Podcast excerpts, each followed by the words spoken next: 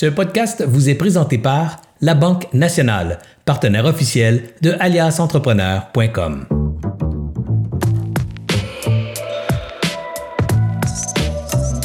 tout le monde, ici Anthony de chez Alias Entrepreneur pour Découverte pour Entrepreneur, épisode 22. Aujourd'hui, on va parler des objectifs dans ton entreprise. Je ne sais pas si vous êtes comme moi, mais quand on se lance en affaires, puis quand on évolue dans notre organisation, c'est vraiment pas facile de déterminer les, quels objectifs qui sont bons pour mon entreprise, comment les suivre, si je les ai atteints, puis si je les atteins pas, comment que je fais pour les réviser. Alors aujourd'hui, je me suis dit, je vais faire venir un de mes amis, Mathieu Allaire d'Agendrix, où est-ce que lui, il a su bien fixer ses, ses objectifs dans son entreprise, les suivre, les atteindre et avoir une super belle croissance. Pour ceux qui ne connaissent pas Mathieu Allaire, euh, c'est le PDG et cofondateur d'Agendrix, fondé en 2015. Agendrix est une entreprise qui développe un logiciel de gestion d'employés et l'un des partenaires d'Alliance Entrepreneur. L'entreprise compte aujourd'hui plus de 100 000 utilisateurs répartis dans 10 000 lieux de travail. Récemment, Agendrix est classé au 91e rang des entreprises canadiennes à forte croissance, avec une croissance, attendez bien, de 600 42 en trois ans. C'est vraiment impressionnant comme organisation, mais pour arriver à cette croissance-là, c'est sûr qu'il y avait des objectifs à l'interne, puis ils ont suivi. Alors, je me suis dit, qui de mieux que Mathieu pour nous parler comment il a implanté ça dans, sa, dans son entreprise, puis comment il a fait pour les suivre. Bonjour Mathieu. Salut Anto. Ça va? Ça va toi? Oui, ça va super bien. avant de commencer, j'aimerais juste ça qu'on remercie nos partenaires de nous de nous encourager avec des montants financiers pour nous permettre de réaliser euh, Alliance Entrepreneur mois après mois, c'est-à-dire la Banque nationale qui nous suit depuis le début. Agendrix, c'est ton entreprise. Alors, un gros merci, Matt, euh, de nous encourager à faire euh, Alliance Entrepreneur. Il y a Planet Toaster, un hébergeur web, InfoBref et Réseau Mentorat qui sont nos deux derniers partenaires avec nous. D'ailleurs, j'aimerais ça rappeler qu'il va y avoir la soirée clé qui va avoir lieu le 28 octobre. Alors, si vous n'êtes pas encore inscrit à la soirée clé, vous avez simplement à aller sur le site soireeclé.ca et vous inscrire. C'est gratuit, c'est sous forme de contribution volontaire. C'est une soirée où est-ce qu'on va aller euh, toucher l'humain derrière l'entrepreneur parce que derrière chaque, chaque entrepreneur, il y a un humain. Puis, euh, ça va être une super soirée. On a déjà plus de 800 inscriptions pour la soirée. On devrait atteindre les 5000 inscriptions là, pour la soirée. Ça va être une, une giga soirée. Euh, qui va avoir lieu le 28 octobre. Je vous invite aussi à partager, à liker puis à donner vos commentaires. Je vois vos commentaires en temps réel pendant le live. Alors, je peux, euh, je peux poser des questions à Mathieu si vous posez vos commentaires dans le chat de où est-ce que vous l'écoutez. Et j'aimerais rappeler que la discussion va être mise en podcast. Mais avant d'aller plus, euh, avant de donner plus d'informations, il faut aller tomber dans le vif du sujet parce que ça va durer 30 minutes aujourd'hui. Mais Matt, c'est quoi ton rôle chez Agendrix? Mon rôle, mon rôle, c'est euh, président directeur général, donc euh, depuis 2018. Euh, avant, j'étais au VP, VP développement. Donc, j'ai un background, background de, de, programmeur à la base. En 2015, je me rappelais, je programmais pas mal à tous les jours. Puis là, avec l'évolution de mon rôle, j'ai, je vais mettre les mains un petit peu dedans là, dans, les, dans tout ce qui est stratégique, définition d'objectifs, la vision, de, la culture. Puis là, aujourd'hui, on est 35, 35 employés. Puis dans les débuts, la majorité des trucs dans notre tête, je te dirais, euh, au niveau de la stratégie, au niveau des euh, c'était quoi la culture d'entreprise. On n'avait pas mis les bases beaucoup sur euh, sur papier. Donc, euh, je parlais à beaucoup d'autres entrepreneurs, savoir c'est quoi qui eux avaient, avaient fait comme cheminement au niveau de leur stratégie. Puis là aujourd'hui, on a bien avancé là dans cette dans le vertical de la strat. Puis je suis pas je suis pas encore un expert, donc c'est quelque chose qu'on apprend tous les jours là. C'est puis aussi, il y a différentes façons de penser. Nous, en ce moment, je pense qu'on est arrivé à quelque chose de bien qu'Agendrix qui continue d'évoluer. Mais euh, ouais, c'est ça. Puis, fait que ton rôle, au début, tu étais vraiment dans le développement technique euh, de l'application, puis aujourd'hui, ton rôle, c'est vraiment plus en gestion. Mais euh, j'aimerais te rappeler, me, me ramener, quand tu as commencé Agendrix, on se met en 2015, euh, t'avais-tu des objectifs clairs avec Agendrix? Comment ça gérait les objectifs à l'interne? Au début, c'était pas clair. Euh, on est peut-être, on était peut-être mal chaussé là. Aujourd'hui, je parle avec des entrepreneurs qui, euh, qui sont dans des incubateurs, puis ils n'ont pas encore une vente, ils ont peut-être même pas un product market fit, puis ils sont super bien gearés au niveau de, de leur méthodologie, là, que ce soit des OKRs, des KPIs, on va en parler tantôt probablement. Euh, mais nous, on était pas mal plus, pas mal plus scrappy que ça, là, en quelque sorte. ce qu'on a vraiment bien fait dès le début avec Agendrix, c'est, c'est de bien définir des KPI. Donc, dès, on était programmeur, on, on, était à majorité programmeur dans l'équipe de, de cofondateurs, donc on s'est tout automatisé des données qui étaient très importantes pour nous, donc par exemple nos revenus, notre taux de conversion, tout ça était automatisé avec notre avec notre système. Puis c'était un peu un dashboard qui nous disait un peu le, si notre, notre, entreprise était en santé ou non. Donc ça, on a été très très proactif là-dessus. Puis au départ, quand juste revenir, là, quand tu as automatisé ça, juste pour se mettre dans l'idée, tu avais combien de clients? Aujourd'hui, tu es à 10 000 clients, fait que c'est normal que ça soit automatisé, mais au départ, avant d'avoir 10 000 clients, c'est quand c'est venu la, décision, hey, il faudrait automatiser ça? C'est avant même d'avoir le premier client ou c'est après une couple de clients que vous avez dit, oh, c'est difficile de, de suivre qu'est-ce qui se passe là? Ouais, ben on l'a fait peut-être un peu tôt. Là. On, on, on, aimait juste pas faire du reporting manuel. Fait qu'on s'est juste dit on va le programmer parce qu'on avait la, capacité de le faire en quelque sorte. On l'a fait, on l'a fait un peu trop early, là, mais une centaine de clients peut-être. Ben, dans notre cas, c'était plus facile d'automatiser une fois puis avoir à, à faire des, euh, de l'agrégat de données dans Excel. Donc on l'a fait comme ça. Mais euh, ouais, c'est pas, pas une recommandation en tant que telle. Là. Fait que, au début, tu étais, comme, comme on a parlé, tu fonctionnais plus avec des KPI, puis euh, vous étiez un petit peu moins euh, bien structuré. C'est, c'est quand que le besoin de fixer des objectifs est arrivé euh, chez, chez Agendrix? C'est quand que vous avez eu comme le déclic de dire, OK, là, il faudrait commencer à structurer plus pour pouvoir avoir la croissance qu'on s'attend? Ouais. ben dans les débuts, dans les débuts, nos axes stratégiques ont toujours quand même été bien définis, euh, comme j'ai dit dans notre tête. Donc, on, savait qu'on voulait toujours bâtir des logiciels de qualité. En 2015, euh, il n'y avait pas beaucoup encore de, euh, de compagnies dans notre space qui avaient qui avaient rentré la mobilité là, au niveau de la gestion des horaires. Donc, nous, on voulait vraiment y aller avec des apps natives, y aller avec des, la qualité que les gens sont habitués d'avoir sur Facebook, Instagram, etc. Puis on savait qu'on voulait beaucoup être très très centralisé au niveau de, du, euh, du, client. Donc, avoir un service client exceptionnel. Puis ça encore aujourd'hui, euh, ces deux axes là, qui sont euh, ces deux euh, ces deux piliers stratégiques qui, qui, sont présents chez nous. Puis le besoin de, de, mettre ça un peu plus sur papier puis de mieux le définir, c'est vraiment présenté quand l'équipe s'est mise à grossir. Donc, quand tu es 5, 6, 7, tu es capable de toujours un peu te parler, tu, tu bouges un peu en petite équipe, mais quand tu commences à dépasser le 10, 15 employés, Là, tu as, un, petit, un petit peu plus des silos. Là. Tes départements vont moins se parler un petit peu. Il faut que tu formalises différents, euh, différents processus de communication. Quand tu fais un release, faut que le marketing soit capable de, de, de savoir qu'il va y avoir un release, faire un article. Donc, tes personnes au support puissent faire un, euh, le centre d'aide qui soit à jour. Donc, toute, toute cette coordination-là, euh, ça émerge de la grosseur d'équipe. Puis c'est un petit peu la même chose avec la stratégie. Euh, quand c'est dans notre tête, puis l'équipe grossit, tu peux pas, tu peux pas aussi facilement la partager. Donc, je te dirais que le size de l'équipe, ouais. C'est vraiment ça. C'est là, qu'il y a eu l'impact. C'est quand votre équipe s'est mise à grossir, à grossir c'est là que tu t'es dit, ah, pour passer euh, qu'est-ce qu'on a dans notre tête à, bien communiquer puis que tout le monde va dans le même sens, c'est là qu'on va mettre ça un petit peu plus sur papier puis on va structurer ça. Je comprends bien. Ouais, exact. Puis à, à, à Gendrix, on a toujours été un petit peu comme ça, dans le sens que on a toujours laissé des processus émerger euh, suite à ce que on, vive, tu sais, qu'on qu'on vive un peu le pain en quelque sorte, que ça, que ça se mette à être difficile.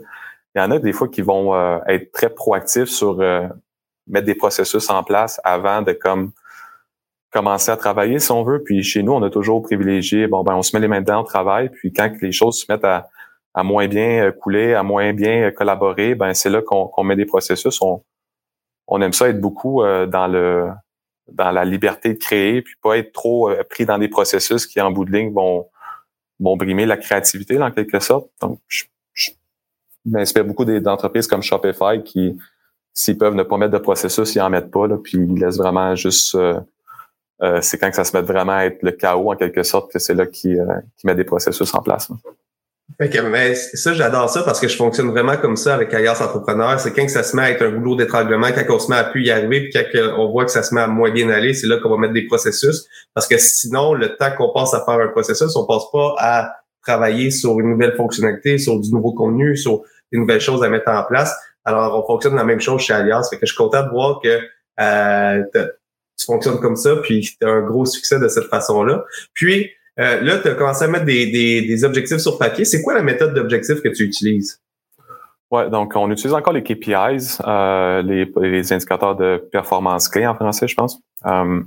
Puis je te dirais que c'est, les KPIs, c'est un peu le, tableau de bord de la voiture. donc c'est ce qui va dire si ton entreprise est en santé. Puis nous, de ce qu'on qu'on va suivre au niveau des KPIs, c'est vraiment le, le, business as usual. Donc, c'est le c'est au quotidien, c'est quoi les, les trucs qu'on a besoin de surveiller pour que la pour que l'entreprise soit en bonne santé.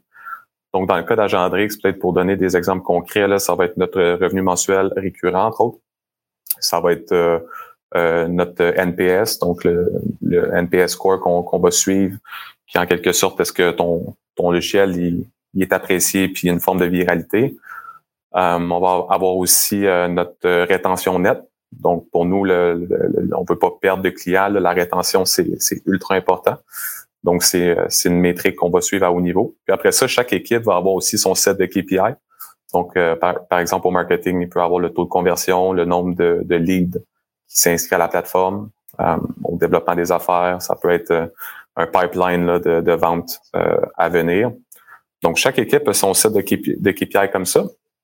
Puis, euh, quand on a fait euh, une planif stratégique, que je pourrais peut-être parler un petit peu euh, plus tard aussi, on a toutes mis les bases un petit peu de où ce qu'on voulait croître dans les deux prochaines années, à quelle place qu'on voulait qu'on voulait aller jouer, c'était quoi l'ambition qu'on avait comme entrepreneur.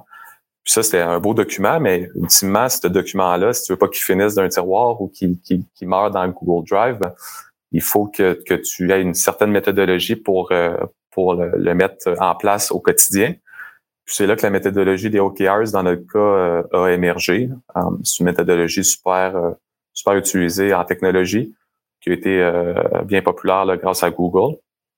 Donc, les OKRs, Objectives and Key Results, grosso modo, tu définis des objectifs, puis avec les Key Results, tu vas euh, tu vas définir certaines valeurs ou certaines règles qui vont, te dire si tu t'approches de ton objectif ou non. Donc, euh, c'est un peu similaire aux, objectifs SMART là, qui doivent être mesurables, puis atteignables, puis tout ce que l'acronyme veut dire.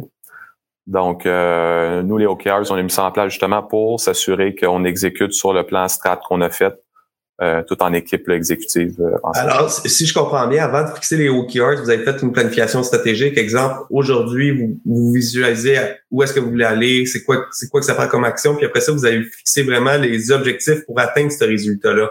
Puis, euh, depuis le début, tu me parles d'objectifs financiers, d'objectifs de rétention de clients, mais est-ce que vous avez dans vos, OK, dans vos OKRs aussi des objectifs en lien avec vos employés? Parce que vous avez une culture euh, d'entreprise euh, pratiquement irréprochable. Les gens qui travaillent chez vous, ils trippent à travailler chez vous parce que j'en connais quelques-uns qui travaillent qui travaillent dans votre organisation. Mais euh, est-ce que dans vos OKRs, vous permettez aussi de parler de culture d'entreprise? Ouais, ben justement, on a un OKRs qui est, qui est de créer la plus belle culture en Estrie, la plus belle culture tech en Estrie. Donc, c'est pour nous les OKRs, c'est pas juste juste les objectifs en général. J'aime mieux parler d'objectifs at large c'est pas juste financier ou d'un point de vue euh, créer de la valeur aux, aux, actionnaires. Donc pour nous, euh, la culture c'est central. Donc clairement on en a fait un, un OKR, puis un OKR. Puis euh, pourquoi en Estrie? Parce que bon c'est un plan sur deux ans. Puis il faut quand même rester réaliste dans le sens que euh, en deux ans on croyait pas être capable de positionner Agendrix comme je sais pas la plus belle culture au Québec at large. Ça c'est un ça serait un objectif de plusieurs années qui serait pas inatteignable, mais je veux dire, ça fait partie aussi de, la réalité des OKR, c'est que tu dois te limiter vraiment à qu'est-ce que, où ce que tu peux gagner. Puis ça, c'est un, c'est un, c'est un autre bon euh, conseil que j'avais eu d'un, entrepreneur que je respecte beaucoup. C'est un peu de toujours définir, c'est basé sur le framework euh, Playing to Win, où ce que tu veux toujours définir un contexte où ce que tu peux gagner. Donc, euh, suite à l'ambition que tu as comme entrepreneur, tu définis vraiment ton terrain de jeu où ce que tu peux gagner. Donc, dans le cas d'Agendrix, dans notre planif stratégique, on savait qu'on voulait une entreprise avec une super belle croissance. Euh, mais on savait aussi que, bon, en étant dans, dans le début trentaine, on a des jeunes enfants, on voulait être capable de passer nos, soirées puis nos fins de semaine à, jouer puis à, voir nos enfants grandir. Donc, euh, on veut l'incarner aussi, ça, cette culture-là, si nos employés veulent, aussi euh, la vivre. Donc, comme actionnaire, on veut l'incarner. Donc, on savait qu'en bout de ligne, avec cette ambition-là d'avoir un OKR qui serait de dominer la planification, de, planification d'horaire euh, mondialement. Clairement, c'était pas aligné avec nos ambitions. Donc là, de scoper ça, par exemple, dans un premier temps, de dire on veut être les numéro un au Québec. Déjà là, ton terrain de jeu est plus petit, puis tu t'organises pour gagner sur ce terrain de jeu-là. Puis dans deux ans, ben ça sera un autre potentiellement une autre région géographique ou une autre industrie. Puis je viens, tu viens de dire une mention importante parce que tu fixes tes OKRs pour combien de temps? Parce que je crois que chez Agendrix, vous voulez euh, éventuellement, dans un dream fou, être euh, le meilleur logiciel de gestion d'horaire au monde. Mais quand tu parles de planification stratégique puis de tes OKRs, qu'est-ce que tu suis dans ton entreprise? Tu les fixes sur combien de temps? Ouais, ben, chez Agendrix, on a, on a des OKR euh, stratégiques, puis on a des OKR tactiques. Donc, les, OKR stratégiques euh, vont souvent être faites sur une cadence. Notre, plan, notre planning stratégique, le, premier qu'on a fait, on l'a fait sur deux ans. Puis après ça, tes OKR stratégiques, tu peux les faire sur un an ou deux, selon euh, selon le à quel point c'est quelque chose qui a besoin de temps pour euh, pour être atteint. Puis nos OKR tactiques sont à vrai dire les OKR que chaque département vont avoir, qui vont être alignés avec les OKR stratégiques. Eux sont à tous les trimestres. Donc, le marketing, le marketing va avoir des OKR qui vont s'aligner avec les OKR stratégiques de l'organisation. Puis euh, le développement des affaires, bref, certains départements. Puis ce qui est important de mentionner, c'est que de mon expérience, c'est pas l'ensemble des départements qui vont être OKR driven, c'est-à-dire qui vont nécessairement avoir des OKR. Il y a des départements que eux, juste atteindre les KPI pour que la compagnie se porte bien, soit en bonne santé, euh, ça va être leur, leur, job à temps plein. Là. Je pense entre autres euh, à l'équipe, par exemple, euh, de réussite client qu'on a chez nous. Euh, les étiquettes, ils rentrent, euh, ils vont répondre aux questions, vont faire des démonstrations à l'occasion aussi. Dans la bout de ligne, sont, sont beaucoup plus dans le day-to-day, s'assurer que les opérations sont smooth, soient smooth. Puis la même chose pour, par exemple, un département de vente. Souvent, ils vont peut-être un petit peu être moins impliqués au niveau des OKRs parce que l'atteinte des objectifs de vente, c'est souvent plus des KPI parce que ça revient à tous les jours. Je comprends. Puis, mais ça reste que la culture d'entreprise, ça, tu sais, quand tu parles de l'équipe tactique qui répond à toutes les, étiquettes, vous avez quand même une grosse équipe. Euh, il faut que la vision de l'entreprise soit soit présente dans toutes ces personnes-là. Puis dans une entreprise technologique comme que vous avez, euh, j'imagine que c'est pas tout le monde qui est au bureau. Alors, faire respecter la culture d'entreprise dans tous tous les employés qui répondent aux étiquettes, ça doit être relativement difficile. Ouais, ben c'est c'est un peu le shift de chaque entreprise technologique là, avec, le, avec le télétravail qu'on a tous eu à, s'adapter, puis à essayer de mener une culture d'entreprise qui est forte malgré le fait qu'on peut plus autant peut-être euh, euh, se voir euh, face à face puis connecter de cette façon-là. c'est les stratégies qu'on a pour ça. Par exemple, à chaque nouvel employé qui, qui entre chez nous, euh, je vais m'asseoir avec lui euh, ou avec elle euh, un heure, deux heures pour lui présenter tout notre plan stratégique, comment on travaille chez Agendrix en one-on-one, c'est quoi nos valeurs, c'est quoi notre, notre culture d'entreprise. Puis ça, à chaque employé, nouvel employé, je vais prendre ce temps-là. Puis aussi, on a des all-ends à tous nos cycles de développement. Donc, les all-ends, c'est des rencontres où ce que toute l'équipe se connecte sur Google Meet dans ces temps-ci. Puis, c'est répété aussi. C'est quoi les objectifs d'un haut niveau?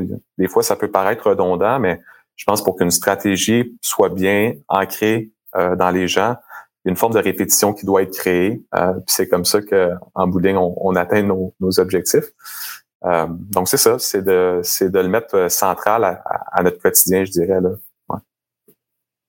puis là, tu viens de dire quelque chose de quand même euh, très important. Tu partages tes objectifs à tous tes employés. Alors, il n'y a pas d'employés qui sont dans le néant de dire qu'ils savent pas pourquoi ils travaillent. Fait que chaque employé a un rôle important, puis il sait c'est quoi son, son importance pour atteindre les objectifs. Puis ça, c'est une marque de transparence parce que euh, si je me retourne dans à l'époque de mes cours à l'université, là, il y avait encore beaucoup d'entreprises que ça fonctionnait par silo. Tu étais dans ton département, tu ne savais même pas qu'est-ce que ton voisin faisait où euh, moi, je travaillais dans une grosse organisation à l'université, je vais donner l'exemple concret. Moi, j'avais des objectifs dans, dans mon département, puis je travaillais à l'international, puis il y avait un autre, euh, il y avait un autre département qui travaillait en Amérique du Nord, parce que l'Amérique du Nord et l'international étaient séparés. Puis on avait deux, deux objectifs similaires, puis on faisait le travail en double, on se partageait même pas nos données, puis on était comme en compétition. Fait que c'était quelle équipe qui allait gagner, si l'équipe internationale ou si l'équipe Amérique du Nord, mais on se partageait pas nos objectifs, puis on ne connaissait pas l'objectif global je trouve que c'est quelque chose que tu viens de dire qui est vraiment, vraiment euh, particulier, qui est on partage à tout le monde, c'est ouvert d'esprit, puis je pense que c'est une nouvelle méthode de travail qui doit aider beaucoup à la culture d'entreprise, que tout le monde va dans la même direction. Clairement. Euh, on, a, toujours été transparent par défaut, je dirais. Euh, dès la journée 1, toutes nos entreprises savaient nos revenus. nos revenus sont partagés, nos bons coûts sont partagés, nos moins bons coûts sont partagés. Pendant la COVID, là, où ce que tout le monde était un peu sur les talons, je faisais une rencontre à toutes les semaines avec toute l'équipe pour les tenir à jour de tous les développements. Donc, ça a toujours été euh, central, la communication. Je pense des fois, tu mieux de, de, communiquer un petit peu plus qu'un peu moins.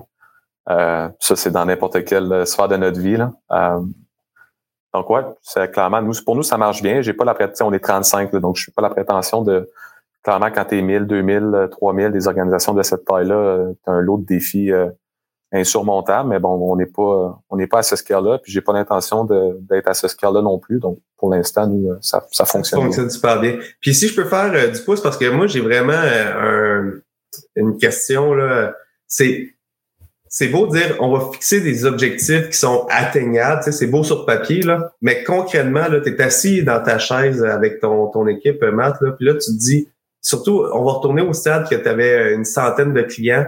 Euh, Comment tu faisais pour savoir dans euh, deux ans, on va être est-ce que c'est 2000 clients qui est réalisable? Si tu 10 000 clients, si tu 25 000 clients? Puis à chaque trimestre, comment tu faisais pour revoir ces objectifs-là? Est-ce que si tu, je vais te donner un, exemple concret, tu as 100 clients, dans trois, euh, dans deux ans, j'aimerais ça d'en avoir 20 000, mais après un trimestre, je suis juste à 200, fait qu'on est loin du 20 000.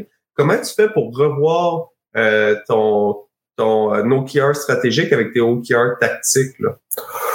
Ouais, ben écoute, comme je te dis, dans notre cas, quand on a commencé, on était pas mal plus scrappy que ça. On n'avait même pas d'OKR. Fait que je, je peux pas te, je peux pas dire comment ça relatait au niveau euh, des OKRs.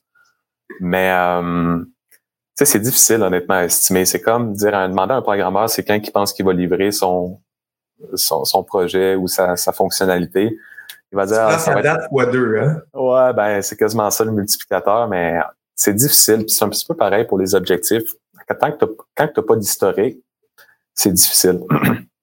Donc, je te dirais que je te dirais qu'on on, mettait une cible, puis souvent, tu vas essayer de mettre ta cible à stretcher un petit peu. Donc, tu vas essayer d'être un, petit peu ambitieux, puis quand même être satisfait si tu ne l'atteins pas à 100 C'est dans la nature humaine de dire euh, je vais essayer de me dépasser un peu pour l'atteindre, puis je vais accepter que si j'atteins 80-90% de cet objectif-là, euh, ça va être bon. Mais je te dirais que nous, dans le début, là, ça a été gros du grind. On, on, avait un client qui s'inscrivait, on, l'appelait, on lui faisait une démonstration, il passait, il s'inscrivait, ok, good, on passe au prochain. C'était beaucoup dans, dans le day-to-day comme ça. On, on était, on regardait pas beaucoup, beaucoup euh, loin en avant. Um, puis, euh, je te dirais que c'était comme ça. Fait que nos KPI qui étaient updatés en temps réel, euh, c'est sûr qu'on regardait, tu sais, on, dans les débuts, on brûlait un peu d'argent, donc on s'ajustait pour être sûr de. Euh, c'était beaucoup en lien avec notre budget, en bout de ligne, là, les objectifs qu'on s'était au début. Puis plus que la compagnie mature, plus que tu vas avoir des stratégies euh, diversifiées d'acquisition de clients, euh, par exemple. Tu vas savoir qu'il aussi, il y a certaines stratégies qui ont des plateaux ou ils ont des limites. Donc, par exemple, tu fais de la, des, publicités sur Google, ben, tu vas avoir un volume de recherche qu'à un moment donné, ben, tu as beau vouloir mettre, euh, je sais pas, 20 000 par mois sur tes publicités, euh, tout dépendamment de ton audience puis de, de, la niche dans laquelle tu es, peut-être que tu vas toujours juste en avoir pour 15 000 de budget mensuel euh, sur Google. Fait des fois, tu es limité dans tes stratégies. Donc, tu sais, tu sais que tu développes des nouvelles stratégies si tu veux augmenter, par exemple, ton acquisition. Donc, il faut que tu restes réaliste avec c'est quoi vraiment tes capacités pour atteindre ces chiffres-là. là je, comprends. Puis il y a quelque chose qui doit être vraiment pas évident. Puis je vais revenir au, euh, au, volet humain parce que euh, quand on commence, tu l'as dit, tu brûlais de l'argent. Tu sais, euh, ta business, après une couple de mois slash années, je je sais pas si tu veux en parler publiquement, là, mais avant que tu sois rentable.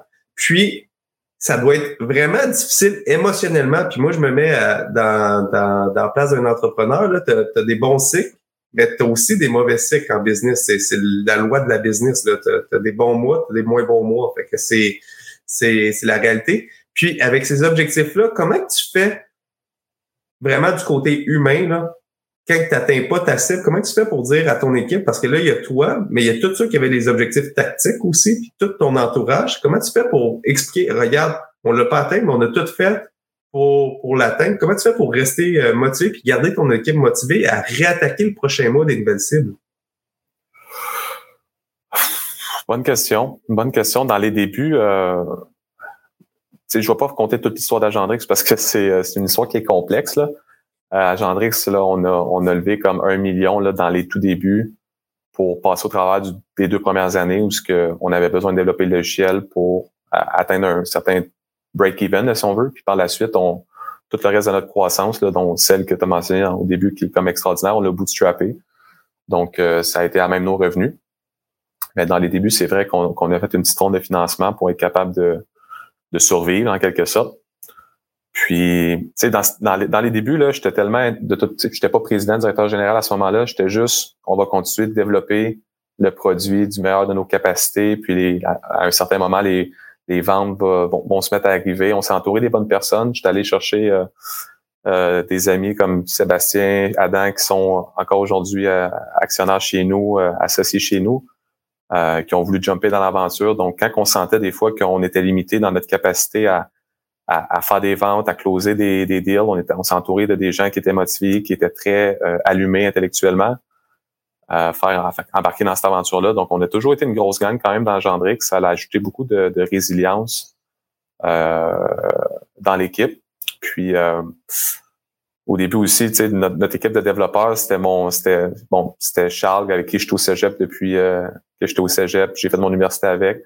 On avait aussi le, le, le, le coloc, le coloc à Charles, euh, qui était notre premier employé dans, dans fait c'était comme on est un esprit très familial, si on veut, dans l'équipe. Donc euh, on n'avait pas besoin ou on n'avait pas de crainte, c'était juste la normalité. Là. Ça a été tough, puis on s'ouvrait une bière, puis on continuait. Là. C'était pas mal ça, je te dirais. Écoute, c'est la, c'est la preuve de c'est la résilience, puis euh, je pense que c'est une clé, une clé du succès pour pour pour réussir en entrepreneuriat. Il y en a qui ont du succès très rapide, mais c'est pas la norme d'avoir du succès rapide en entrepreneuriat. Il faut travailler travailler fort. Qu'est-ce que j'aime de ton discours, euh, Matt, c'est euh, mercredi soir, on avait un monsieur qui s'appelle Didier Gombert, qui est euh, président d'une entreprise qui est partout dans le monde. C'est un des un des grands ducs à Serge Beauchemin, c'est un ami à Serge. Mais lui, il disait dans, dans sa croissance, aussitôt qu'il y avait un problème, puis il l'a dit naturellement, c'est Serge qui a mis les mots là après sur qu'est-ce qu'il faisait, mais aussitôt qu'il y avait un problème, il sortirait vers quelqu'un puis il se faisait conseiller il l'incluait dans l'aventure. Puis je remarque exactement ça. Tu as fait la même chose. Hey, euh, on sait plus où aller, on sait pas pourquoi que les ventes stagnent. On va aller chercher Adam, il va aller chercher des partenariats, puis il va faire croître l'entreprise sur un autre volet. On sait plus où est-ce qu'on s'en va, on va s'entourer. Puis avant qu'on tombe live, il y a un autre truc que j'ai adoré, Matt, que tu me dis, c'est essaie de te booker deux rencontres par mois pour rencontrer des entrepreneurs, puis voir, avoir des nouvelles idées, puis t'inspirer de d'autres personnes, de qu'est-ce qu'ils font, puis te, comparer, voir où est-ce que tu s'en vas. ça, ça, genre, ça, je remarque ça. Puis je pense que pour fixer tes objectifs, ça doit être plus évident. Ouais, ben, en, en, en, toute humilité, à Gendrix, c'est, la plus grosse business que j'ai jamais euh, opérée, en quelque sorte. Puis à chaque année, c'est des nouveaux défis. Donc, une des façons que moi j'ai trouvé pour réussir à, à, à, toujours me challenger puis toujours voir si euh, garder un petit peu mon pas avoir des œillères puis rester ouvert, c'est de parler avec d'autres d'autres entreprises qui sont dans le même euh, dans le même space que, que nous, c'est en logiciel. Euh, des fois, ça va être des entreprises qui sont vraiment, vraiment loin au niveau de nos revenus. Euh, des fois, ça va être des, des, jeunes entreprises qui sont plus, sont, sont à des revenus beaucoup encore très, très modestes, mais c'est rare que j'apprends pas même de ces gens-là, parce que c'est vraiment une communication où ce que où ce que leur réalité, je, permettre d'apprendre des nouveaux trucs, puis après ça, je peux euh, je peux assimiler pour la pour, pour Agendrix. Donc, pour moi, c'est une façon que j'ai trouvée sans avoir de, de mentor précis qui va me suivre tout le long de mon processus. Euh, c'est quelque chose que j'ai que j'aime faire parce que c'est très diversifié. Puis nos challenges évoluent aussi. Puis des fois, ben tu vas avoir des challenges plus de vente. Tu vas vouloir parler avec des, des entreprises, des entreprises que la culture de vente est peut-être plus forte. Des fois, ça va être des problèmes plus peut-être au niveau de le logiciel, euh, il, y a de la, il, rencontre des limites techniques ou de, il scale plus en quelque sorte. Tu vas, parler, tu vas parler avec des entreprises qui sont passées aussi par là. Donc, euh, c'est ça, ouais. Ben, ça, je trouve ça très intéressant. Puis, euh, si je me, je me place dans la peau d'un entrepreneur, comme qui était, comme que tu étais avec Agendrix à tes tout débuts, ou est-ce que c'était un peu du, du freestyle, puis tu savais pas par où aller, ça serait quoi la première étape à faire pour commencer à fixer des objectifs? C'est une bonne question. Euh, je pense que dans les, premières entreprises que j'ai faites, souvent, je me suis trop fait lancer, que ça prenait un plan d'affaires euh, super étoffé, le, business model canvas. Je pense que c'est un beau, euh, c'est un beau petit one-pager qui est le fun à faire quand tu veux réussir à, placer tes idées. Moi, ce que je dis aux gens aussi, des fois, c'est juste de comme starter là, de là. Tu peux pas non plus espérer avoir une idée unique au monde. je pense que je pense qu'à un moment donné, il faut que tu startes, puis il faut que tu t'entoures de des bonnes personnes aussi. Euh, je vois trop souvent des fois des compagnies technologiques qui euh, qui ont pas personne à l'interne qui est bon en technologie. Puis sais, dans ma tête, c'est difficile, honnêtement, quand tu développes une entreprise technologique, si t'as pas quelqu'un qui est bon à en programmer, qui, qui en a déjà fait, puis que c'est sa passion. Donc, peut-être, tu sais, ce serait ça un takeaway que j'aurais pour les gens qui veulent à, démarrer, euh, du moins en technologie, même dans n'importe quelle industrie. Euh, faut vraiment que tu sois bon, je pense, dans le vertical que, dans le space que tu évolues. Puis trouver une trouver quelque chose qui va te motiver au quotidien. Dans le cas d'Agendrix, j'adore le fait que on, on, on, gère euh, du temps. Tu sais, le temps, c'est ce qui est le plus précieux, à mon avis, au monde. Puis on, fait sauver du temps aux gens, mais ce qui, ce qui m'allume au quotidien, c'est la culture d'entreprise qu'on a bâtie, c'est la fierté que j'ai euh, dans le logiciel qu'on bâtit parce qu'on a mis les standards de qualité très élevés. Ça aurait pu être dans une autre industrie, un autre type de logiciel, puis j'aurais autant de fun parce que pour moi, c'est l'équipe que j'ai développée, la qualité de mon logiciel, comment on prend soin de nos clients, c'est tous ces, ces axes-là qui me font triper à tous les jours. Donc, trouver ce qui, c'est quoi qui nous motive à tous les jours sans nécessairement être euh, passionné de gestion d'horaire, par exemple. Je comprends. Mais c'est c'est vraiment c'est vraiment cool c'est beau c'est beau voir aller. Écoute vous avez une entreprise tu l'as dit euh, dans, dans la, la description qu'on a dit au début là c'est 642% en trois ans de croissance. C'est vraiment c'est vraiment une, une, histoire hors de l'ordinaire. Mais euh, je remarque que le côté humain le côté plaisir puis euh, Mathieu c'est un papa aussi là. Tu sais tu dis moi c'est important. Je pourrais aller plus vite plus loin plus fort mais euh, dans notre culture d'entreprise, qu'est-ce qui compte pour nous, qu'est-ce qu'on fait sauver aux gens, c'est du temps. Puis j'aimerais ça avoir du temps, voir mes enfants grandir, être un bon père de famille, être à la maison. Puis je me reconnais tellement là-dedans, euh, Matt, là, c'est c'est quand même un défi quotidien là, de voir une opportunité d'affaires que tu sais que tu pourrais aller chercher, mais que finalement tu te dis oh ça, ça va demander peut-être trop de temps, on va rester fort au Québec avant d'attaquer la francophonie mondiale, exemple, ou une autre langue à attaquer le marché espagnol. Mais euh, c'est quelque chose que, que j'admire vraiment, puis que euh, je suis sûr qu'on va avoir des discussions ensemble après les après les lives sur euh, comment qu'on gère le travail, la famille. quand tu rentres tard un soir, que ta blonde a passé la soirée complète avec avec les enfants, puis elle a dit ouais mais tes valeurs, c'est de revenir à la maison tôt. Ouais, mais j'ai eu un rush. Ouais, mais ça fait six soirs d'affilée que t'as des rushs. ouais, ben, on, on, travaille fort quand même. Puis on, je veux dire, à c'est, on a, on a 20% de nos revenus qui sont à l'international. Donc, on a des visas à l'international. Puis, je pense que c'est juste d'être cohérent dans, dans comme toute cette chaîne-là. Euh, c'est des choix qu'on a fait aussi de, en, en bootstrappant notre croissance. Euh, puis avec 100, 100 et quelques pourcents de croissance, je pense qu'on a fait la preuve que n'as pas besoin d'avoir une grande quantité nécessairement de capitaux, euh, de VC ou whatever pour réussir à, à, à croître. Tu vas, ça va être plus avec du smart money. Tu, tu dépenses l'argent que tu as. Puis ça, ça t'amène une rigueur, je pense, que qui, qui, euh, qui est importante comme entrepreneur. Puis on le fait comme on le fait comme ça aussi pour notre croissance en général. Cette rigueur-là, la date nous a bien servi. Euh, on continue de travailler fort quand même. Puis euh, on a du fun. Je suis capable de voir mes enfants grandir. Donc de ce côté-là, moi, je suis un homme comblé. Ah, c'est super. Ben, un gros merci, euh, Matt. La semaine prochaine, vendredi prochain, le, podcast, ça va être sur la cybersécurité. Euh, c'est un sujet chaud, surtout euh, après qu'est-ce qui est arrivé avec Facebook cette semaine. On ne sait pas si c'est une attaque de, sécurité encore officielle, mais on va parler de cybersécurité parce qu'il y a un gros pourcentage des PME du Québec. On n'a pas besoin d'être une grosse entreprise pour se soucier de la sécurité. Là. Il, y a un, gros pourcentage de, de petites entreprises qui se font qui sont euh, qui sont voler leurs données, qui se font euh, je cherche le mot là, mais qui se font euh, qui se font mettre capot toute leur, leur, informatique. Alors, on va parler de cybersécurité la semaine prochaine pour sensibiliser ce sujet-là. C'est pas un sujet qui est cool. Quand je me lève le matin, je me dis pas, hey, je vais protéger mon mon ordinateur pour pas me faire voler mes données. Hey, je vais, vais m'avancer là-dedans. Alors, la semaine prochaine, on va vraiment prendre un 30 minutes pour parler de cybersécurité. Euh, je vous dis un gros merci à tout le monde qui nous ont écoutés. Si vous avez aimé le podcast, en l'écoutant en podcast, faites-nous un, un 5 étoiles. Abonnez-vous pour avoir chaque podcast qui sort.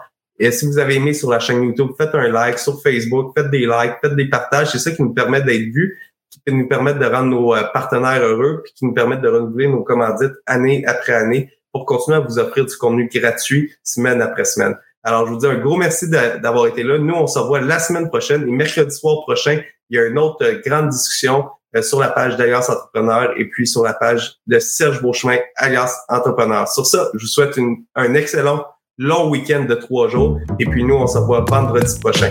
Bonne journée.